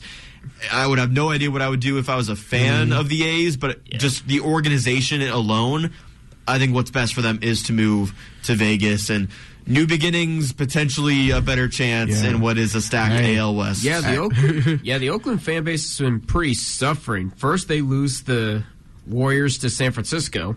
It's still a short drive. But Hey, it's still, better- you lose them. Hey, it's better to have seven World Series than just one. Yeah, that's true. Just one. And then, and then you lose the Raiders to Vegas, and then you might lose the A's to Vegas. It's sad to be in Oakland right now. Yeah, it very much so is. Last time Cleveland won World Series, the movies were still in black and white. That's all I gotta say. What was the purpose of that, Marcus? that that was an insult, Jake. Uh-oh. That was an insult to all Clevelanders out there. My dad, my dad just busted me. He said Mel Brooks is not like Monty Python. Oh, okay. It shows how uncultured I am. All right. I am apparently very uncultured because I don't even know what that term is. Yeah. Learned the term today. You learn something new every single day, ladies and gentlemen. Yeah. Okay, but w- I'm so confused by My that comment, Marcus. I'm my- so confused. Yeah, my yeah. I'm gonna get a call from my. I'm gonna get a call from my dad and put it on speaker. He's gonna be yelling at all three of us right now after this show. Fair enough. If we offended you by not knowing what Monty Python movies are or or what our favorite would be, I mean, come on, we're. I mean, I'm 21. Casey, I believe you're 21 too, I'm right? 22. Yeah, my- You're 22. Yeah, my my bad if you're listening, Casey's dad. I was about to get mixed up with those National Lampoon's vacation movies. And Marcus, you can make digs at the Guardians all you want, but the fact that you're an A's fan makes me feel sorry for you more than anything. and now that you're bouncing around between the Blue Jays and the Mets, I'm I'm a happy, loyal fan over here on this side of the desk, Marcus. That's all I got to say to you. Next question from Jake Murnigo. He says, Jake, thoughts on Vera versus Sandhagen? So, for those of you that don't know, UFC Fight Night last night in San Antonio, headlined by Marlon Chito Vera, taking on Corey Sandhagen. Corey Sandhagen, one of my favorite fighters in the UFC. And ultimately went to Corey Sandhagen via split decision, actually, which was just blasphemous. I don't know what judge in their right mind would have given a scorecard for Vera. A lot of people came out and said the exact same thing you know, there was a lot, a lot of hype going into this fight. And one thing, when you look at a fight, whether it's MMA, boxing, whatever it might be, you always have to consider that styles make fights. And there are examples after examples in the history of this young sport where there is a highly anticipated main event between two great fighters and it doesn't turn out to be that great of a fight. And I thought that is what we saw last night between Marlon Vera and Corey Sandhagen. It just didn't turn out to be what we all expected it to be. Of course, Corey Sandhagen, excellent performance against a guy as talented and skilled as a guy like Chito Vera. It just felt to me like Chito Vera could never really get into that second gear. He's constantly a guy that goes from losing the first two, maybe three rounds to getting an electric finish in the fourth or fifth. He's the king of five round fights. Just last night, it seemed like he couldn't find that extra gear. He never really got into a position where he could finish a guy like Corey Sandhagen. And again, that's even more applause towards Corey Sandhagen in his effort last night in a fight. Not the greatest, but ultimately, I am excited with the bantamweight division right now in the UFC. And I think Sandhagen versus Merab Dvalishvili is just going to be a barn burner. I thought last night was going to be a barn burner. It wasn't, but I think Sandhagen versus Merab is exactly what the UFC should do, and they should do it sooner rather than later, knowing that the championship in the division is on the line here in May. So that's my little breakdown of last night's main event. Had to go a little off track there with that question. One more question, Hot Mic, before we get into baseball talk. Jake Murnigo asks, have you had your wisdom teeth taken out yet? Well, we already know the answer to your question. To that question, for you, it's yes. Me, not yet. I still have my wisdom teeth. Not yet? Okay. Not yet. Nah, not yet. Interesting, guys. I mean, I got mine out about a week and a half ago. Still giving me a little bit of issues, more so discomfort than pain. Um, but yeah, like I said at the top of the show, appreciated Alex Henry coming in here, hosting for me last week. No chance I could have done it last week. Just, I could talk, but I couldn't talk like this. You know, I th- my mouth couldn't open as Yeah, you were wide as it could, and actually, yeah. I mean, I, I'll tell you guys more stuff off air with my experience with uh, getting my wisdom teeth taken out, but it wasn't all that special. No crazy stories from getting my wisdom teeth taken out, but it was not a fun couple of days, but it was also kind of nice being at home and, and resting those couple of days as well. That was kind of my spring break because spring break for me was just very busy and felt like a blur. And all of a sudden, we're on to the last couple of weeks of the spring semester, and then I graduate. So, yeah, just a stressful time upon us here, guys, coming into into April already. Crazy stuff. But what, when April comes about, another thing comes about, and that is the MLB. That is the great sport of baseball, and I am so excited to talk about the MLB on today's show. We've been teasing it all along about how this last hour is primarily going to be dedicated to Major League Baseball. We have award predictions planned for next segment, but right now, let's break down some of these divisions and how we see them playing out in 2023. So we're actually going to start with the NL East. We kind of already talked about this division in Hot Mic, but we'll start with the NL East. Casey, I'll throw it over to you first. We'll start from five and then go to one. Who do you have finishing last in the NL East? Last place, I do have the Washington Nationals because you're still holding on to 2019, and Washington's only going to have Stephen Strasburg under contract for three more seasons. And fourth, I have the I have the Miami Marlins. Like the lineup was so bad last year, the organization overpaid for Luis Al- Morales. I don't even know how to pronounce that. He and Jean Segura are not enough to keep Miami over the over the hump. And the f- and we'll third- leave it at four for now. Marcus, I'll go to you, five and four, and then we'll we'll rotate around the Yes, desk. sorry, guys. Well, the Rush, well, the Washington Nationals will be the last place team of the NL East. Uh, one of the most exciting teams, one of the best teams of the 2010s. Now they're absolutely the worst team, one of the worst teams of the MLB, all the MLB, and the Miami Marlins. With the team of talent, they're gonna finish fourth in the NL East. All right, yeah, fair enough. I got the same list as, as you guys do. I have the Nationals finishing fifth. They could very well be one of the worst teams in all of baseball. Thankfully for their fan base, you mentioned it, Casey. They have that World Series win in 2019. Then I have Marlins finishing fourth. They did get some good pieces with Luis Arraez from the Twins and Jean Segura from the Phillies. Sandy Alcantara could repeat as NL Cy Young. We'll talk about that later. And then hopefully Jazz Chisholm can stay healthy for the Marlins. Even with all those things considered, I don't think they're as well rounded of a team as others in this stacked NL East. Uh, I have them finishing fourth. Now we'll go to number three. Casey, go ahead. For third place, I have the Philadelphia Phillies. It was fun to see their World Series run last year, but I think it's now time to. I think it's now time to blow it up because you don't know. We don't have an uncertain timeline for Bryce Harper's return, and rotation depth is definitely a concern with Andrew Painter going down. Yeah, and Rhys Hoskins as well, tragically out for the season with that uh, ACL tear, I believe it was. Do you also have the Phillies finishing third, Marcus? Oh yeah, the Phillies. Uh, last year, uh, performance was an absolute fluke. Interesting, man. I mean, I, they have two great starting pitchers, two elite starting pitchers in Yeah. Zack Wheeler and Aaron Nola. I, Trea Turner, I mean, that's a huge asset Oh, to yeah, get in the Turner. offseason. But with Bryce Harper, who knows when he's going to come back? Rhys Hoskins out for the season. I like the Phillies also finishing third. And now is when the debate kind of comes in here with the top two teams in the NL East. The Mets and the Braves. You can really kind of go either way. But where do you guys see the NL East going in 2023? Are you going to give it to the Mets or are you going to give it to the Braves? Uh, I'm just going to give it to the Braves because the Mets are a mixed bag of nuts. You don't know when they're going to collapse. As I mentioned before, Lowell Mets. The Braves are definitely a World Series contender, especially with Ronald Acuna Jr. I think this is going to be an MVP season for him. And also Matt Olson, Austin Riley, Michael Harris, and Sean Murphy, and a, ver- and a version of Eddie Rosario with a better ver- vision that he had in 2022. Yeah, I mean, the Atlanta Braves, they potentially have the best lineup in all of baseball.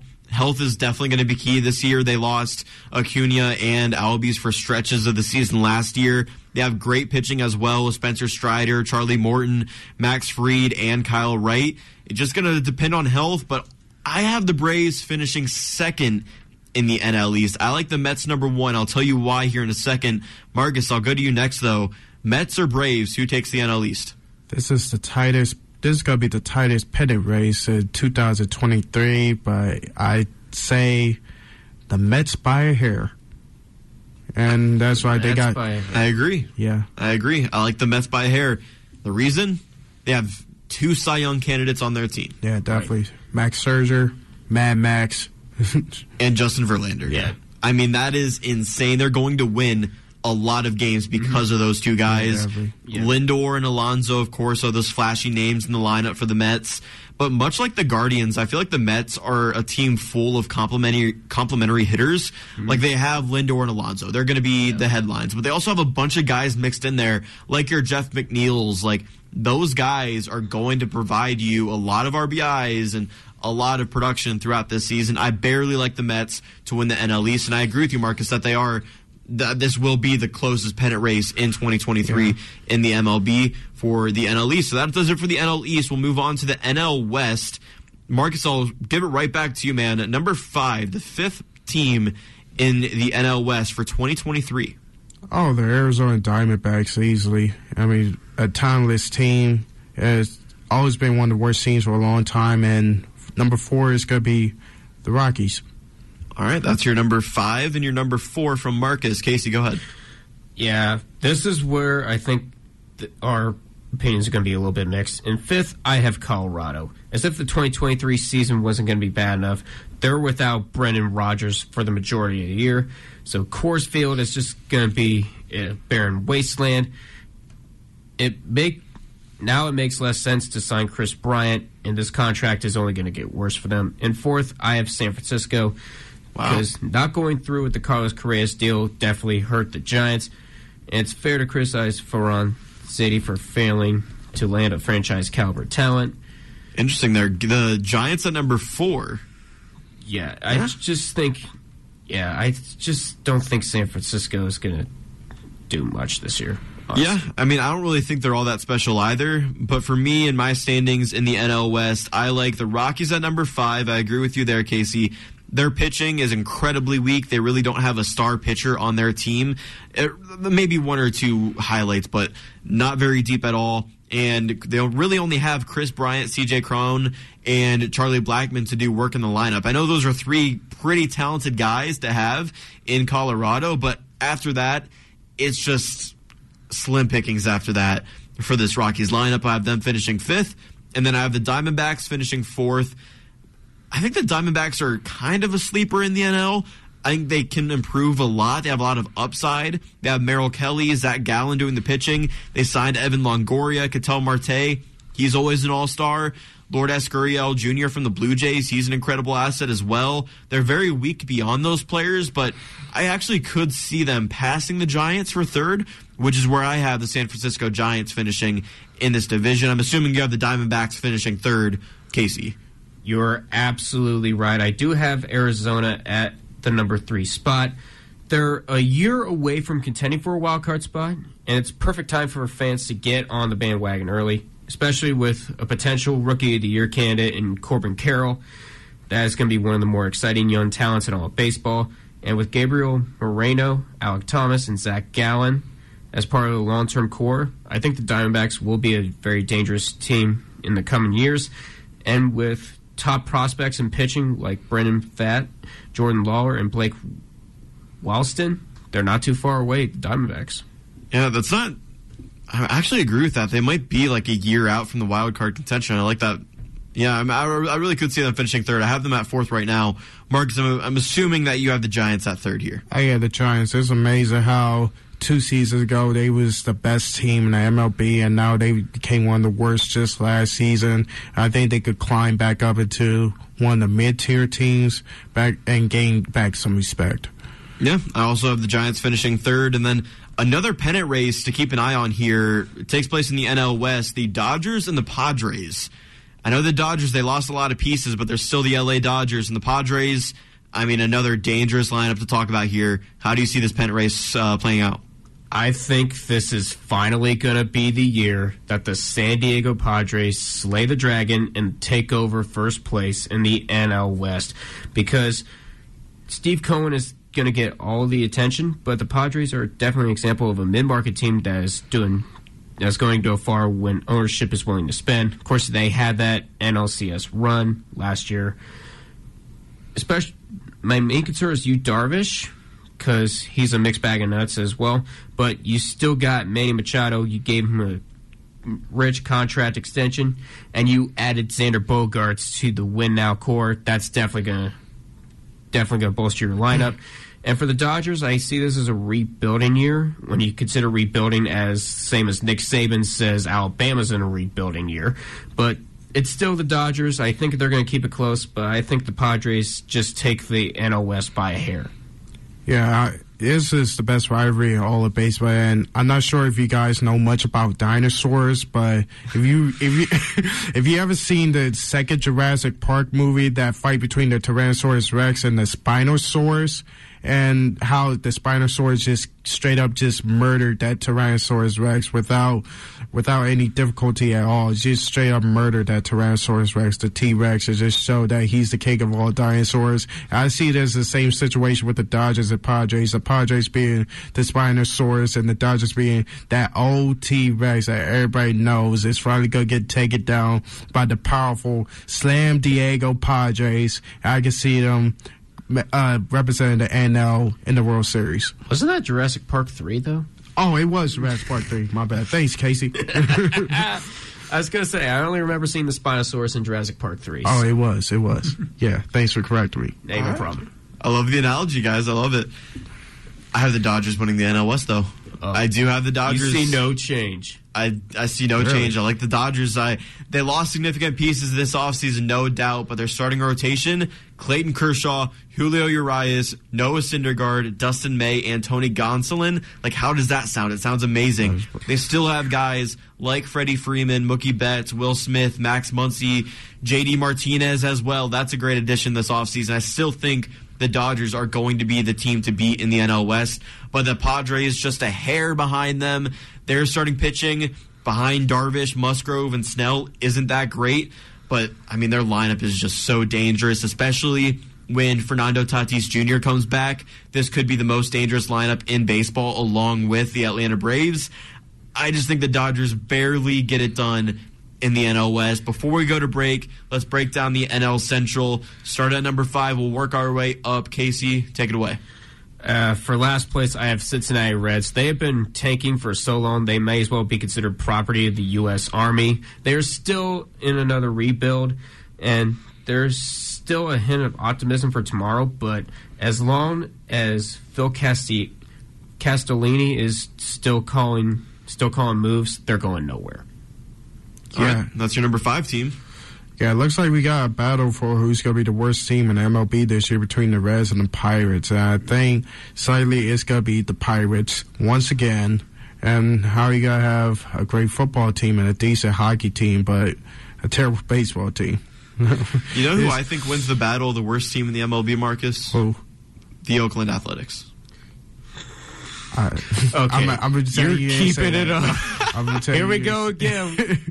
it's heating up. Jake and Marcus, the brand new duel here on hey, WZIP That comment Sports. was for the comment was, that you made earlier. That, that, that was a okay? real gut blow. okay, yeah. I, I, I deserve that. I deserve. that was a real gut blow, though.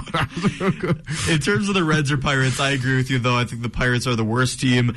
I had the Pirates number five because you know their biggest acquisition this offseason, Austin Hedges Yeah, th- think about that, guys. Think about that.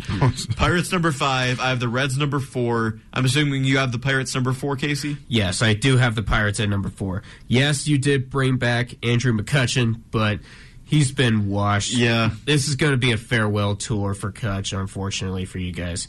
I just don't see PNC Park seeing October baseball anytime soon. All right, and then is it safe to assume here for the NL Central that we all have the Cubs at number three, or is there some difference of opinion here? Actually, a difference of opinion. Oh wow! Uh, the Milwaukee Brewers, even though them and the Cardinals, another great rivalry in baseball today. But I can see the Brewers, even though one of the best pitcher rotations in all of baseball, arguably the best. It, it seems like that's all they have, really. That's all they have to rely on. And I see them make, taking the fall from grace pretty much and missing the playoffs once again. Yeah, Jake, I'm with you for that number three spot going to the Chicago Cubs. They did spend more money this offseason. They bolstered their starting rotation and injected more talent. I don't think there's going to be enough to bring back October baseball to Wrigley Field, but Chicago is definitely grasping the importance of putting veterans and mixing it with the young core, mix the best of the old with the best of the new, and that's what Chicago does best. Yeah, I have Chicago here at number three. I think their pitching is actually pretty bad. They added Eric Hosmer, Cody Bellinger, Trey Mancini, and Dansby Swanson this offseason, so great additions there. I just think they're going to be really limited by their pitching. Cubs finishing third in the NL Central, which means I have the Brewers finishing second. You mentioned it, Marcus. I think they have the best rotation in all of baseball uh-huh. in their starting pitching. Corbin Burnes, Brandon Woodruff, Eric Lauer, and Freddy Peralta. They also added Jesse Winker in the offseason. It'll be interesting to see if Christian Yelich can return to that MVP caliber type player that he used to be. I have the Brewers finishing second, and I'm assuming here, guys, that we all have the Cardinals taking the NL Central. But yeah, I was wrong yeah. in my last assumption, so take it away if I if I am wrong here. Yeah, I'm with you, Jake. For the Brewers finishing in second and the Cardinals finishing first the Brewers are just not heading in the right direction. And Marcus, you mentioned in NBA, you have Real Housewives of ATL. Yeah. The, the, Brewers are the Real Housewives of Milwaukee right now. Corbin Burnes is angry with the organization. He can't get a contract situated, and the Cardinals, they're and the Cardinals, they're just going to be looking to bolster from that early first round exit last year. And I just see St. Louis taking the NL Central again. Yeah, the Cubbies finishing second for that division, and the Cards taking that division again. Just a group of talented group of heavy hitters, including headed by led by Nolan Arenado. Yeah, and Paul Goldschmidt reigning NL MVP. Oh yeah, definitely. Yep, and then don't forget him. Just a bunch of comp- complimentary hitters after that. Tommy Edman, of course, on that team as well. I like what the Cardinals have to offer in 2023, and that's why I have them taking the NL Central. We're gonna head to our final break of today's Sports Power Talk. When we come back, we have three more divisions, of course, the three American League divisions to break down and give you our rankings for 2023. And then I've been teasing it all so long as well award predictions. We have manager of the year predictions. We have rookie of the year predictions. We have Cy Young award predictions and MVP predictions as well. You're not going to want to miss the last 30 or so minutes of Sports Power Talk. Don't go anywhere. We'll be back with you on the other side.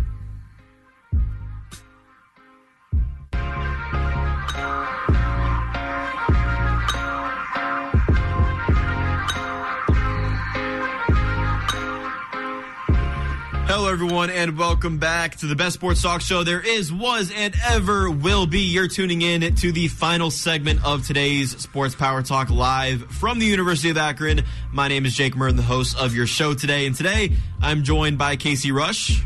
Dad, if I can find some time to watch Monty Python, I'll definitely tell you how good it is. Today's like sports power talk out of context is yeah. Monty Python 100%. oh, yeah. And second, joining me on today's show, potentially a rivalry brewing here at WZIP Sports. yeah. It's Marcus Anderson.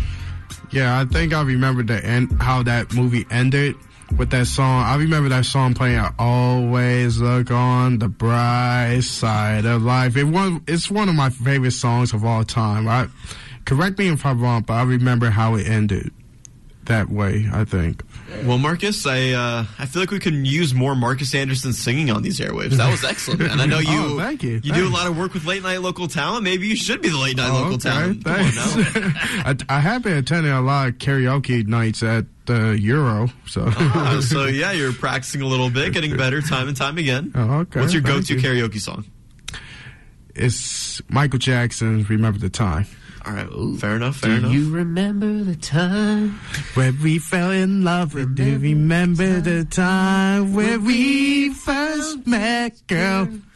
oh my goodness! I you only get this on Sports Power Talk, ladies and gentlemen. I mean, come on, what else can I say? Like, we start the fourth segment. I ask, "What's your favorite karaoke song?" And then all of a sudden, Casey and Marcus bust out a duet here on SBT on these airwaves. I mean, beautiful stuff. Ten out of ten stuff. Yeah, I almost want that every single week. I mean, we could throw that in the new intro that we're making. Come on now. Great stuff there. Of course, if you're tuning to tuning into Sports Power Talk before we went to break, you knew we were breaking down every single division in the MLB as we prepare for the 2023 season upon us. We did all three NL divisions. Now we're moving on to the American League. Let's start with the American League East. Fifth team in the American League East, guys. Who do you like? This is the most competitive division, best division of all baseball. Really? And Oh, I got definitely, absolutely. It's Not the. NL East. I feel like the NL East is the most. Uh, nah, it's Nah. like, but I'll say uh, this division. I'll say the Red Sox will finish last. I mean, Rafael Devers, the Lone Star in Boston, it's like they're going to going through a complete rebuild, and right above them is once again the Baltimore Orioles. Interesting. Okay, I have the the Rays finishing last. Really? Kind of a hot take there. I know they have the pitching, but I just don't know if those pitchers are going to play the same way this year as they used to. Their lineup is still relatively weak. I like the Rays to finish last. I like the Red Sox finishing fourth, and I have the Orioles finishing third in the AL East. Casey, go ahead. Well, I have the Boston Red Sox finishing last because at least the four other teams are doing something to at least contend. Like the only thing Boston did was sign Rafael Devers. If they didn't do that, They got Justin Turner as well. Yeah, Justin Turner. But if you if you didn't sign Rafael Devers, then you're going to see an empty Fenway Park for 81 games. Let's be real. And then for fourth, I do have Baltimore. They do. They're. I don't see them contending for a wild card spot just yet, but they still have some younger talent, and I think I think they're just a year or two away. No, I'm gonna completely make a 180. I got Baltimore finishing third in this division, right above being better than the Rays. I mean, just to see them surprisingly finish, be one game short of making the playoffs in this in this tough division of the AL East, and then the Rays, seeing the Rays get upset by the Guardians and that classic, memorable, you know, the 15 inning game. 15 inning elimination of the Rays. It's just, I wish I was there. I wish I was there. I would have been there for the world. Yeah, you probably would have been rooting the Rays. but seriously, that is that is one. Even though that is one of the best playoff games in Cleveland history, but it's just that's the turning point for the Rays. I think they're gonna take a, another team that's gonna take a fall from grace. I see the Orioles. Things are coming up for them. Yeah, I mean, I have the Orioles finishing third. So the top three teams, I, you have the Rays finishing third. Yeah, I do have the Rays finishing third. They did miss out on some several free agent targets, but they still have Randy Arozarena. I still think Tampa Bay can contend, but I just don't see them making the playoffs this year with how well these these teams from the other divisions have been playing. All right, so the top two teams are the Yankees and the Blue Jays. Do you guys have it in that order? I do. What do you guys have? So, which Rocky movie that that German fighter knocked out Apollo Creed? Uh, I Ivan think, it Drago. was, I think it was Rocky Four. I want to Rocky say three, but I, I could be wrong. Yeah, Rocky Four. That's how I see this And I think out. it was Russian, actually. Oh, Russian, Russian. It, he was Russian. Ivan Drago. That's how I see it com- going out. I If he see the dies, Toronto he Blue Jays. Yep. I see the Toronto Blue Jays knocking out the Yankees. The Yankees are Apollo Creed, and the Blue Jays are Ivan Drago. Even though it was disappointing for me to see them get swept by the Mariners, get surprised they get swept by the Mariners. They're the most exciting team in baseball. They're the most fun team in baseball, most lethal team in baseball, and they got to come out on top of the AL East. And don't be surprised if you see them in the World Series. Man, Marcus, I think you are reaching higher yes, than I'm going real bold for real this. high. I mean, I I'm think the going Braves real and bold. I think the Braves and Padres are the most exciting teams in baseball, the most dangerous teams in Uh, baseball. I don't think the yeah, Blue Jays I are there see. quite yet. Yeah, I actually have the Yankees winning the AL East Yeah. again. This is how Yeah, I do too. That's how I see it go. Uh, Alvin Drago, how he knocked out Apollo Creed, but ki- not only knocked out but killed him. That's how I see it. The Blue Jays gonna kill the Yankees. Interesting, man. I don't. Oh, I hope that happens, but Yeah, I I, don't think I'm- it's going to happen. I'm rooting for it. I just don't think it's going to happen. I like the Yankees, and I don't really understand the hype between or behind the AL East. Like the NL East is a hundred times better. You have the Mets, you have the Braves, you have the Phillies. How is that not better than the Yankees and Blue Jays? It's a two-team race. But the AL East is looking for teams looking to contend with Baltimore getting better. Tampa Bay, they are still as strong even with missing out on all those all those people. And Toronto is looking to bounce back from that 8-1 collapse. I mean, you could also say Yeah, the the- Marlins are, you know, I mean, the Blue Jays contender. just like the Padres, the Blue Jays are none but a bunch of heavy hitters. There's a group of heavy hitters headed by Vladimir Vladimir Guerrero Jr., like father, like son. It's just just like Alvin Drago in that movie. I must crush you. That's all they're gonna be. Watch out, MLB. Watch out I for the Blue Jays. you. Well, I also think the uh, the AL West is better than the AL East. I think this is a stacked division as well. We'll start at number five. Give me three through five here, guys. Marcus, I'll go to you first. Oh, it's easily the Detroit Tigers and Miguel. Or the AL West. oh, AL West, AL West. Oh, my bad, my bad. I think they would place last in the AL West as well. Yeah. But I do have the, unfortunately, the Oakland Athletics finishing in dead last in the AL. West. Sorry, Marcus. Okay, I, I gotta be real. I gotta keep it real. It's gonna be the A's. It's gonna be Oakland. Yeah. And right above it, it's gonna be the Texas Rangers. It's same old Rangers. Okay. Yeah, I have. agree. Yeah, I have the Texas Rangers in the fourth spot as well. They did add Jacob deGrom. That should help him If he stays bit. healthy. If he stays healthy, but the problem is there is not enough talent and consistency in the lineup for Texas to even challenge for a wild card spot. I don't Okay. see the Texans. I don't see the Rangers going far. We all agree so far. Number three. The team that wastes Mike Trout and Shohei Ohtani every single year, the LA Angels. You need more than two players to succeed in a team sport such as baseball, Arte Moreno. And Tyler Anderson is improving in the rotation, as long as well as Hunter Renfroe and Brandon Drury. But I just don't see the Angels doing much of anything. Yeah, the Angels, their pitching is certainly a work in progress. I think this is the best lineup the Angels have put around Mike Trout in years, though. With all that being said, I still see them finishing third in the AL West. So I agree with you, Casey. Marcus, how do you see that playing out? I still see it as the same old Angels. They got finished third in the AL West once again, and they just missed the playoffs once again. They just gonna keep disappointing. Well, looks like we're all on the same page. I feel like Astros Mariners are a lock for one and two. Am I wrong? Yep. Oh yeah, definitely. There's no doubt the Astros could keep being number one in that division and maybe one, number one in this whole league, pretty much. And the Mariners, I see them finally. Actually, they made the playoffs last year. I see them coming back to the playoffs this year, but a much better Mariners team this time. Absolutely. I think this might be our first unanimous division. It is. yeah. I do Yeah. have the Astros doing it again this year. They have they're of course they're the reigning defending undisputed World Series champions. They did lose they did lose Justin Verlander and now they're without Jose Altuve for the foreseeable future, but the removal of Altuve's bat doesn't necessarily mean that the Astros cannot contend, especially it's just that Dusty Baker finally realizes what he's doing and he finally wins that championship. He's got a whole lot of momentum to repeat next year. And then, of course, the Seattle Mariners. Of course, you got Julio Rodriguez. And you have, and you've upgraded the lineup with Teoscar Hernandez. I, pronoun- I apologize if I, pr- if I pronounced it wrong. And Kolten Wong. I think those will definitely help out the Mariners, but I still think the Astros win it. Yeah, I agree with you guys. This is a clean sweep for us. We have the AL East or AL West, excuse me, playing out as Astros, Mariners, Angels, Rangers, and Athletics. Time now to go to our AL Central teams. Of course, our very own Cleveland Guardians. And this is our Around the Roo question for the week. Of course, Around the Roo, where we debate around the table and bring it to you via our Twitter page at WZIP Sports.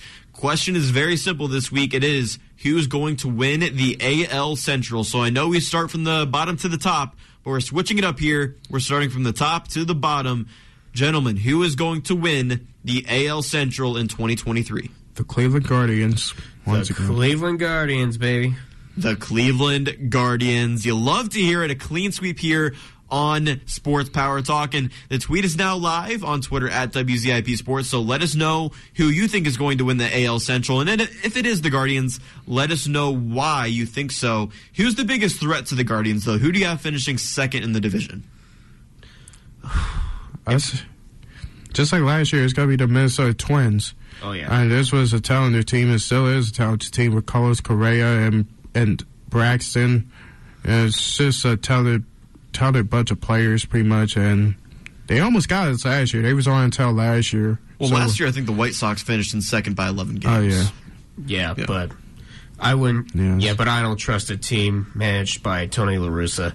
I st- I also have Minnesota finishing second. Of course, you got Carlos Correa back, and you also got Byron Buxton, Max Kepler, and Jorge Polanco. Yeah, th- it's going to be a mad dash between the Twins and the Guardians for first place in the AL Central this time around. I don't know. I think the I think the Guardians run away with it. My hot Really? take: I think the Guardians win this division by 15 plus games. I think we run away with it. The Twins, I think they're overhyped. Sure, they brought back Carlos Correa, but will he be the same? I don't know. I, I, I don't feel confident I saying mean- yes to that question. I mean, I, I'll still look out for the how at how crazy the MLB is, how Major League Baseball could be. I'll keep an eye out for the KC Royals. I'll keep an Really? eye out for them. I have them finishing dead last in the division, Even worse than the Tigers. even barely worse than the Tigers. Hmm. I mean, I'm not that low on the Kansas City Royals. I still have them finishing in fourth. And third, I got the Tony La Russa led Chicago White Sox. It's just a shame that you're. It's just a shame you are wasting Tim Anderson. That guy can do a lot of damage. Eloy Jimenez, Luis Robert, Robert Jr., Yoán Moncada, Lance Lynn. Please stop wasting those guys, Tony La Russa. You Hate have to- the talent, just use them. I hate to break it to you, man. Tony La Russa, not the manager anymore. Well, good. Now Chicago can actually do something for once. Yeah, I was going to say because I know he had some medical issues last year. He did step down. It is Pedro Grifol, so a new name there in the White Sox pen, managing the team. We'll see if that does anything. But I also have the White Sox finishing third. So my AL Central rankings for 2023: Guardians, Twins, White Sox, Tigers, Royals. I think you guys mostly agree, but with a switch there at the end with the Royals and Tigers, right? Yeah, I got. Yeah, I have the Royals finishing fourth, and then the Tigers in dead last. All right. Well, again, we want to hear from you. Go to our Twitter page right now at WZIP Sports. The poll is officially live. Let us know who you think is going to win the 2023 AL Central pennant. I expect a majority of votes to go towards the Cleveland Guardians, and rightfully so. I, I don't think it's blind optimism this year. I think they actually have a legit chance at repeating as AL Central champions. Before we wrap up today's show, I mentioned it before. We are going to do 2023 MLB award predictions as well. We have Rookie of the Year awards to give out. We have Manager of the Year awards to give out, along with Cy Young and MVP awards to give out. We start with Rookie of the Year. AL Rookie of the Year, guys. Go ahead and give it to me. I hate to inflate Jake Goat's ego a little bit, but I have Gunnar Henderson from the Orioles finishing as the AL Rookie of the Year. He he didn't play enough games to be classified as a rookie last year, but in his in his stint, he had four home runs, 18 RBIs, and a batting average of 259. That's not bad for rookie numbers. I could totally see Gunnar Henderson running away with it. Yeah, him and Adley Rutschman are the future in Baltimore. I agree with you. He's been a rising prospect for years. I think he, he should claim the AL Rookie of the Year this season. Do you agree, Marcus? Oh yeah, absolutely. I think he could be that piece that could lift Baltimore over maybe the Mariners and get into the playoffs that they should have last year. All right, interesting. NL Rookie of the Year. Who do you guys like? Well, it's around the same talent as Gunnar Henderson, but I have Corbin Carroll from the Arizona Diamondbacks. He has a batting average of 260, and once again, he didn't play enough games to classify as a rookie last year, but in his stint, he had batted 260, four home runs, 14 RBIs, and it's one of the more bright spots for the beautiful bright spots for the Diamondbacks this year. I could totally see Corbin Carroll taken away. Yeah, Corbin Carroll, I can see easily see him as going down as one of the best hitters that baseball has seen in a long time. He's an RBI machine already, has shown in spring training, and could bring life into a lifeless Arizona Diamondbacks team. I'm taking a flyer here for NL Rookie of the Year. I like Jordan Walker from the Cardinals. He officially made the opening day roster for them, which is big. He has a stellar team around him, and his batting average of 295 this spring. He also hit 310 in the minors. I think this is just a hitter any way you look at it. I like him for NL Rookie of the Year. AL Manager of the Year and NL Manager of the Year. Not the most exciting award, but give me both of them. Marcus, I'll go to you first. Okay, for the NL, it could be David Ross. I mean, the Cubs right now, they're building themselves up from floor up, floor to ceiling, just the same way they did in 2016 when they drafted Kris Bryant. They could be that same team as they were, not saying 2017 when they won the World Series, but back to being one of the most dominant teams in all baseball. And for the AL, it could be, it could be Scott Servais uh, for the Mariners. The Mariners are slowly becoming one of the most elite teams in all of baseball and slowly becoming one of the most dangerous teams in all of baseball. That's because of him. Yeah, I can totally. Yeah, but for the NL, I don't think Buck Showalter is going to be a, doing a surprise repeat this year. I have Bob Melvin for the Padres. I think he has the pieces to lift the Padres over the Dodgers, and I think he's definitely going to give the Padres another deep run in the playoffs. As for the AL, I could totally see Terry Francona going back to back, lifting up that young core once again, and hopefully he can win it again back to back. All right, you love to hear it for the AL. I agree with Marcus. I have Scott Servais of the Mariners. And then for the NL, I agree with Casey. I have Bob Melvin of the Padres. So some consensus picks there for the AL and NL Manager of the Year awards. we move on to the Cy Young, we'll do the same thing here. Marcus, I'll go to you first. Both your AL and NL Cy Young. Now AL is tough, so I'll go on the NL. It's Mad Max, Max Scherzer from the New York Mets, and then for out the AL, it's a three horse it's a three way race between Gerrit Cole from the Yankees, Shane Bieber from the Guardians, mm. and also Zack Greinke from the Royals. Greinke surprises me a lot. If they were going to go to Grom from the Rangers, if he stays healthy, of course. Yeah. Yeah. So who do you who do you like? Who would you give it to? I think Shane Bieber. Wow. For the second time, Shane Bieber gets the award. Marcus, I hope Shane Bieber gets the award for AL Cy Young, but I think it's going to go to Gerrit Cole for the Yankees because the Yankees have so much talent, unfortunately. And the NL, I have a team. I have a guy that's currently being wasted by Milwaukee. I have Corbin Burnes winning the NL Cy Young. For my NL Cy Young, I don't have Mad Max. I have his teammate. I have Justin Verlander. He's a three-time AL Cy Young winner. I get. I think he's going to get an NL Cy Young this year. For my AL Cy Young winner, I took a dark horse here, a little bit of a flyer. Alek Manoah of the Blue Jays of your oh. of your sometime Blue Jays, Marcus. I like Alek Manoah. He's a dark horse for the award. I really like him to win the AL Cy Young this year. One more category, of course, it's the most valuable player award. AL, just give me the AL. Uh, Casey, go to you first. I want it to be Jose Ramirez, but as you all know, the MLB the MLB likes they love riding on the Yankees. Let's do Aaron Judge going back to back. Wow. Okay. Marcus? Like father, like son, Vladimir Guerrero Jr. I would love to see that. I'm going Shohei Ohtani of the Angels. Of course, the 2021 American League MVP. I think there was some voter fatigue last year, but Aaron Judge did deserve it. I don't expect Judge to have an insane year this year like he no, did last year. Not. Yeah, and like the WBC reminded everyone of how special a player Ohtani is. He's not the best hitter in terms of batting average, but he hits for power. He's a great pitcher as well. Everybody is in all of this man. I think he gets his second AL MVP of his career. NL MVP, Marcus, go. I want to say Ronald Acuna, but unfortunately, he's going to be the runner-up to Ron Soto. Yep, give me Juan Soto for the Padres as the NL MVP as well. I'm taking a bunch of dark horses for these awards. Give me Trea Turner of the Phillies Ooh. for NL MVP. Okay. Potential recency bias from me for this one because of his play in the WBC. Last season, though, he, he hit 298 with 100 RBIs with the Dodgers. He rarely strikes out.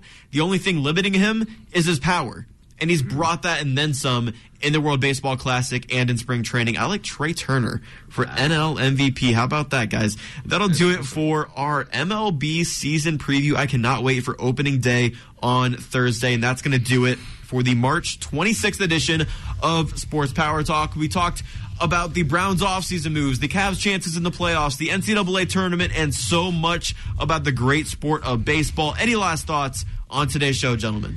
Fairleigh Dickinson Anderson. Yeah, Fair Dickinson. Oh I think God. that's what I want to name my daughter. If I have a daughter, I would name her Fair Dickinson, or at least Fair.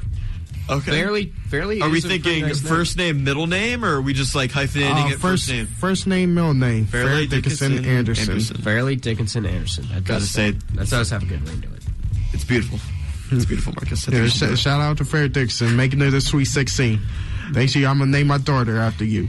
Actually, Fairly didn't make it to the Sweet 16, unfortunately, but uh, they definitely had to yeah. run to Ups, Upsetting Purdue. Yeah. All right. Shout Fair out to enough. y'all. Fair enough. Opening day is on Thursday. I couldn't be happier for baseball to be back. I'm excited to set my fantasy baseball lineup every single day, and I'm excited to watch a Guardian season that is, on paper at least, exciting and expected to go very well. If you want more from WZIP Sports, then check out our two podcasts, SPT Rewind and SPT Overtime, wherever you get your podcasts. Logan Congrove recently sat down with Walsh Jesuit High School women's soccer coach Javier Iriarts. Hopefully, I'm pronouncing that name correctly. Easily the biggest episode we've dropped so far. So go check that out along with a new NFL draft series that kicks off tomorrow. Joining me on today's show today, though, were. I'm Casey Rush. Marcus Anderson. My name is Jake Murrin. Be kind to one another, Akron, and SPT will be back same time and place next week on 88.1 WZIP.